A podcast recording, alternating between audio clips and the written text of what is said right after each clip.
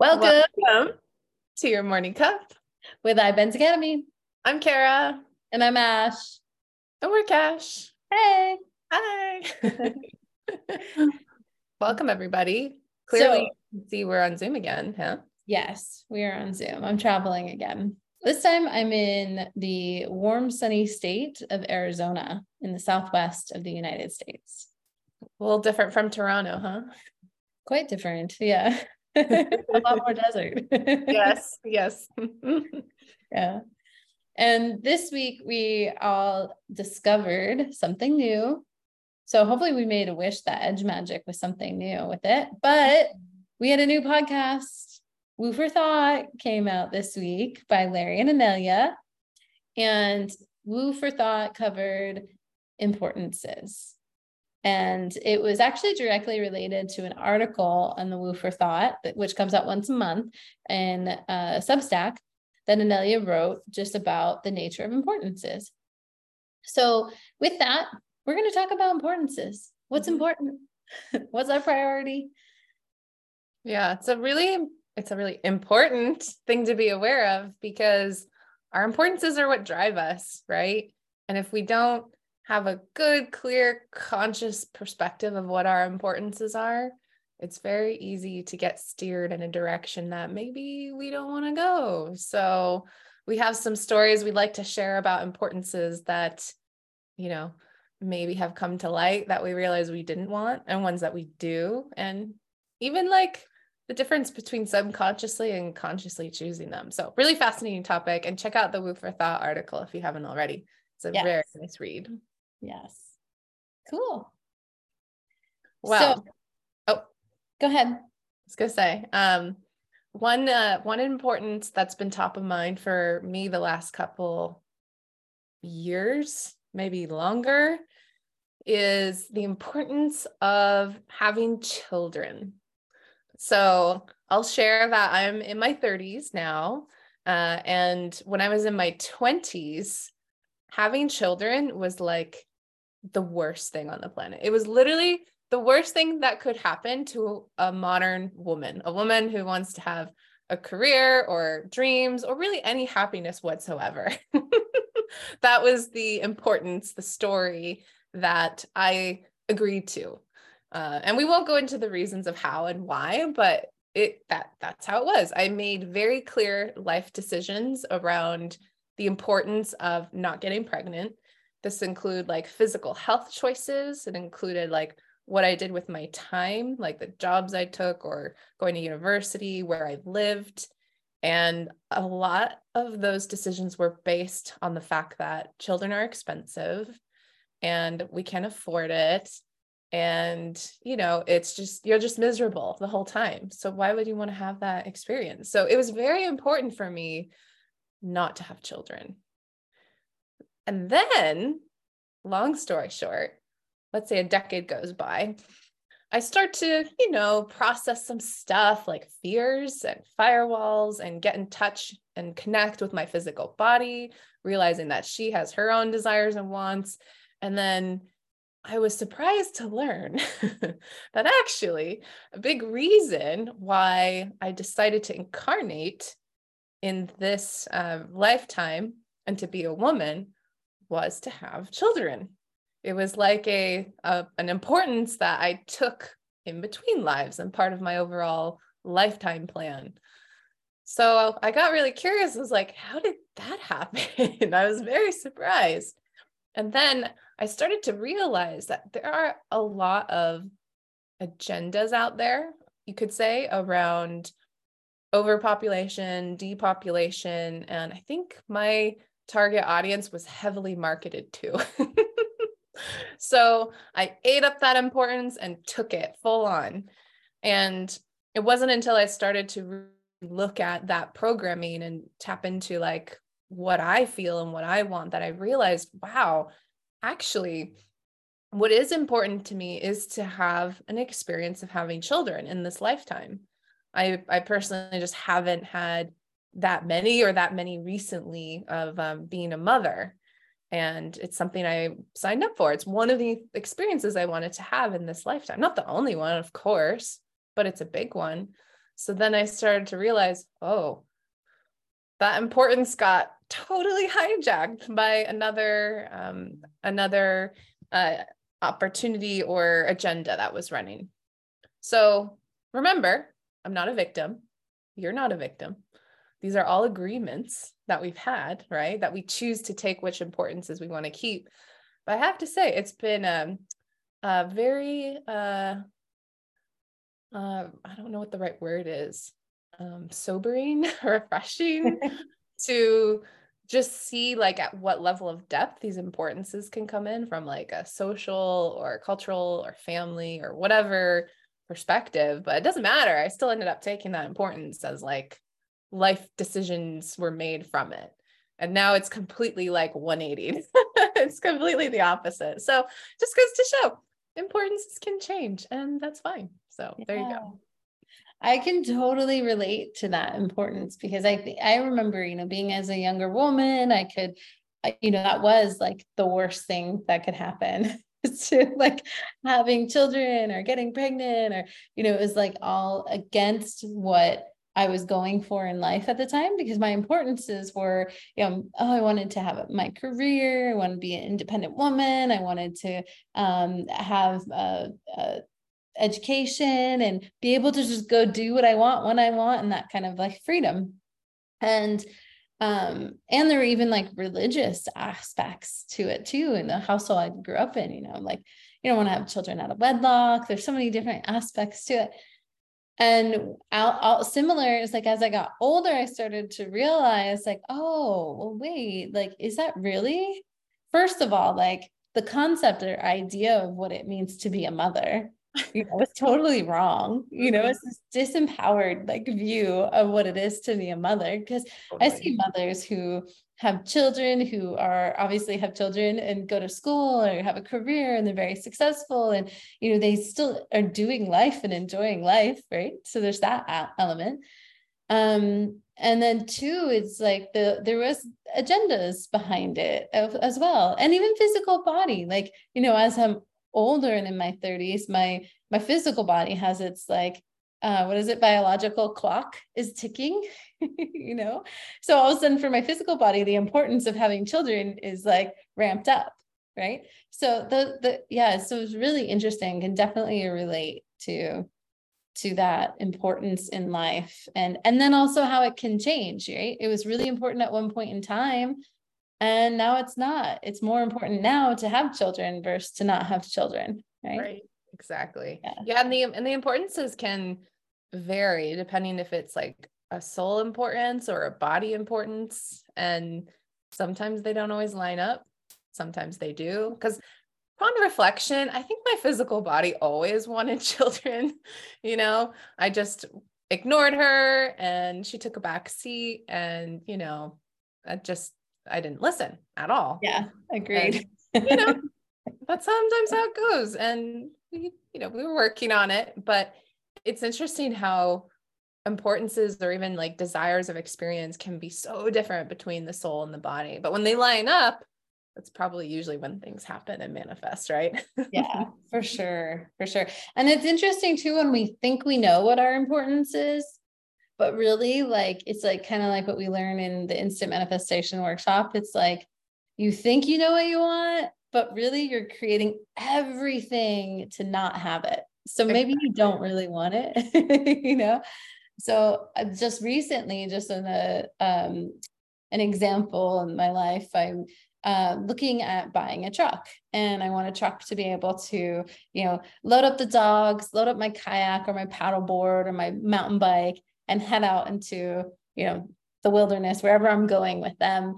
And currently in my vehicle, I can have my dogs or I can have my toys. I can't have both, you know, and that poses a problem for me. I'm like, well, no, I don't want to experience it that way. So the importance is to be able to get them and go. The other element is that my vehicle right now is becoming a dog vehicle, which means, you know, wet dogs covered in sand or mud are sitting in my car, and it stinks like dog, and it's like, you know, they chew things and you know, the puppy face.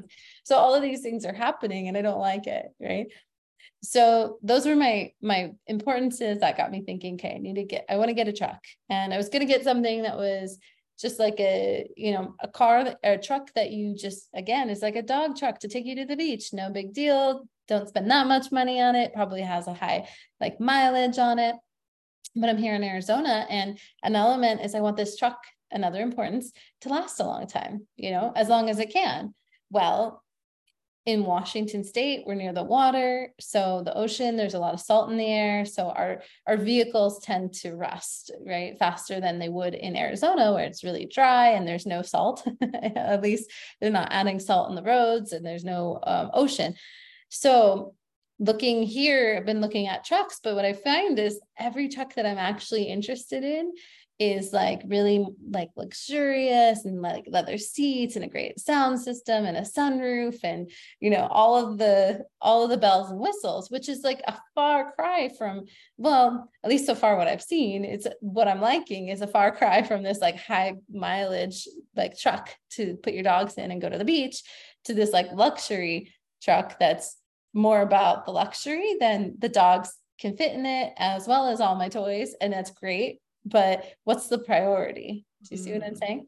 Mm-hmm. So yes. So my actions were speaking louder than the words I was communicating and what I thought I wanted. And then I realized, oh, I just want a really nice vehicle. I want a nice, luxurious vehicle that feels really good to drive, and I'm happy with it. Doesn't mean I'm not going to get a truck, because, maybe it is, maybe it's a luxurious truck, and I get to not only have this truck to drive that feels great, but also have my dogs with me. Usually when I'm driving, my dogs are with me. So that's not a bad idea to do that. But it just made me realize that what I thought was important wasn't so important. What was really important is having that feeling of luxury, feeling good to drive, feeling like a truck that or a vehicle that I want to be in and drive around the peninsula with. So it kind of changes things a little bit, right? Understanding and recognizing what's important. It does. And that feeling is so critical, because experiences ultimately come back down to feelings, at least while we're here, in our bodies on earth. And it's important. Hey, it's important. Feelings are important. So which ones do we want? Which feelings and experiences do we want? And it's funny how cars can have a lot of importances around them, whether it's big life decisions or small things, even like a car, all of these decisions add up, I remember back when I was living with you, Ash, and I didn't have a car, my importance was okay, how can I ask people for rides, and how can I schedule my time so I can get a ride, and all these things. And then at some point I was I think it's more important if I get a car so I can go places when I want to. Yeah, that's good. And then it's okay, I'll get a car. And then I was thinking about, well, I don't really like cars that much. I was thinking I don't really know what I want. I don't know which ones are important. I don't know. And then long story short, Larry helped me see, what car do you want? What car do you actually like? And I said, well, I like the new Teslas. This was 2020 or something. It's so get one of those. I was oh yeah, good idea. Because it was important for me to actually like my car. Right. I'd always had a car that I didn't like. What an icky, yucky feeling, And if we're in this mode of empowerment and having a high frequency experience and going back to our prime purpose, it's having nice feelings and good experiences with these things can actually add up and be really important. So it's important to have a car I actually like. So I ended up getting a car that I liked. Woo! There you go. Good job. See, and that's the thing. It's well, maybe my car just remains a dog car, and I get myself a not dog car, Exactly. And I just add a hitch or tow hitch, and put my bikes on a rack, and hey, fine, cool. And the dogs are in the car. There we go. Maybe it's just as simple as that, right? But it's a good point. It's what did you really want? You wanted a nice car. You wanted a car you enjoyed driving. Right. Yeah. And putting it in action, I think coming back to our prime purpose is really helpful too. I feel what we're talking about, at least in relation to the car, having children is of course to me feels like a bit different, right? The coming back to the pie and purpose and like looking at these decisions, it's like, is this going to facilitate this experience of embodying and expressing my true frequency and allowing the environment to reflect it back to me? And that's a, you know, a shortened version of it. But even just that, it's like, it might not be a full yes, it might not be a full no, but it's like, at least then you're conscious of it and you're making a choice around that. You know, having a vehicle, if I ask that for myself, having a vehicle that feels really good to drive feels like that's absolutely would be supportive of my prime purpose, because it will, every time I'm in that vehicle, it's going to feel great. I'll be so excited to be in there and I'll be expressing my true frequency, right? Mm-hmm. Having children, like I have a similar feeling with that. It's like having children would feel, yes, that is supportive, but it's also not like the only way. Same with like the vehicle. It's not the only way to express your true frequency. Mm-hmm. Exactly. I love that. It's such a nice measuring stick of success, right? Of testing the waters of these importances, because there are a lot of importances that aren't necessarily high frequency, and there are some that are. So it's really good to truth it with that prime purpose. So does this thing, let's say buying a car or whatever, getting a dog, buying a house, whatever, does this help facilitate my high frequency expression and allowing the universe to reflect that back to me in the form of physical experiences on earth? If I get a no, I'm not going to do that. And then all of a sudden, like, it doesn't feel as important anymore. You know, right. And if it's a yes, then it's like, oh, good, we're on track.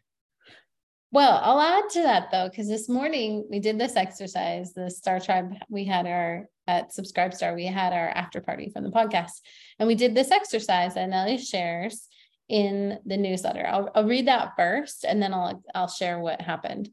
So first of all, we read out the statement, right? Actually, I'll back it up one moment. Pick your importance. So whatever it is, something that you spend a lot of time on, maybe it's like, you know, raising your children, maybe it's your job, maybe it's your mystical studies, maybe it's our generating wealth, maybe whatever it might be. Okay. Something that you spend a lot of your time and focus on. Now we're going to say this statement: my prime purpose to be here on earth right now. You can say it. My prime purpose to be here on earth now is to embody and express my true frequency. Is to embody and express my true frequency. And allow the environment to reflect it back to me. And allow the environment to reflect it back to me. In the form of experiences of that same frequency. In the form of experiences of that same frequency. Nice. Yay. Thank you. So now you've said it. So second, you're going to ask yourself, does whatever your item is, whatever that importance was, mm-hmm. well, does that experience fully reflect back to me my true frequency? Yes. Nice. Good job. So when I asked it this morning, I was asking about my job, and I got a no at the time. Although looking back at it now, I realized too, there were some things I was thinking about it and interpreting that sentence that was a little different, but I was like, wait a minute, that's not fully right. Because actually, like, this job fully supports me to be able to have these amazing high frequency experiences and, having this, like, expressing my high frequency completely. Right. So it wasn't totally accurate one, because I had some, I think, maybe firewalls or filters around it. Right. But when I investigated, I became curious and looked at it a little bit further. And then two, I was looking at it and I thought, you know what it is when I'm in that job, when I'm doing my job, right, my corporate job, I'm not expressing and embodying my true high frequency in it all the time. So it's very different, right? Yeah. And so it's not because of the job, but it's because of what I'm choosing and how I'm choosing to behave in it. right? So I guess I say it because like, it's good to become, it's data, right? Like that's what Inelia says in the article. We'll link the article here for the Woo for Thought, but it's data. And then start becoming curious about that data and not just saying, oh, well, this was a no, so it's out, you know? Yeah. Maybe that's totally what it is, but become curious because like for me, my reaction first was no, it doesn't do that. And then that's weird because like evidence of my life shows actually is like a really great thing. And then I asked it now and it's like, yes. Yep. Oh. It's great. Nice. So go ahead. Sorry. No, that's just a really fascinating case study of like how it can change. And also the perspective of like, what energy are we operating out of from that space? Right. And that can in and of itself make a really big difference and also be a good indicator of, oh, then yeah, I got to like tweak my frequency. So I'm back on track with the prime purpose in that space, right? Right, exactly. And when we tweak our frequency or like adjust our, like how we are embodying or what we are embodying and how we are expressing ourselves in the world, because it does reflect back to us. If we really are embodying and expressing our true frequency, things just fall into place with such ease and supportive nature that if something is dissonant, it's not that we don't take action, but oftentimes it starts to separate itself and becomes so clear that it's like, it's not resonant, right? Or if something is really resonant, it's like even more enhanced because of that. Mm-hmm. Yeah. That story reminds me of something that I've been experiencing the last couple of weeks that seems very relevant. So speaking of the corporate job, right? I was in a summit, a virtual summit where a lot of the managers from around the company came together to have like a workshop, let's say for 3 days. And, you know, my first attitude towards this was, great. We're going to just get extra work and, you know, have to like figure this thing out and I don't want to do it and right. And then I thought to myself, I said, okay, back to prime purpose. Does this facilitate? And I was like, I got a yes. And I was like, oh, interesting. All right. How do I make that happen? Right. Because we have to be proactive.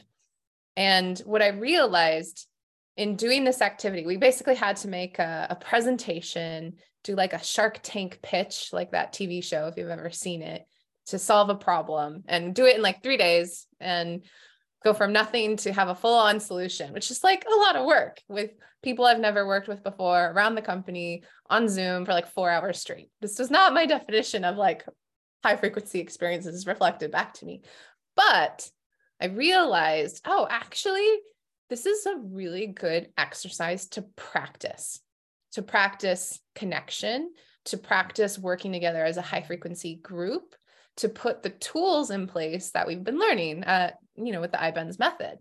And so I decided to change my perspective and go from to a different importance of this is a really good opportunity to practice in a corporate setting, how to work as a healthy group, especially with, let's say, normies who, you know, they don't know the tools and they're not interested, whatever, and that's fine. So that became my importance for those 3 days. And I have to say, I was shocked, not only shocked at how like satisfying and fun that activity was, but the ability to connect with people in ways that I hadn't done before. And I did get really good practice using the iBenz tools, right? And I even had, like, there was even a moment where we're in a group meeting and I even said the words, come on guys, our strength is your strength and your strength is our strength. And my fiance was like, I heard you say that on Zoom. I'm like, yes, you did. And it was just super cool because long story short, what ended up happening was this connection, this healthy group dynamic that came out of it. And it showed, it resonated with people. And we ended up, you know, like winning this competition or whatever. And I say competition loosely, but I think what resonated was that we really gelled as a group because we were working out of a space of connection and high frequency. And I made that happen. It wasn't a passive thing. I very conscientiously made that an importance for those 3 days. And it was such a big win, because I realized, like you were sharing with your story, Ash, it's like our attitude with how we go into certain situations or what importances we're carrying at the time.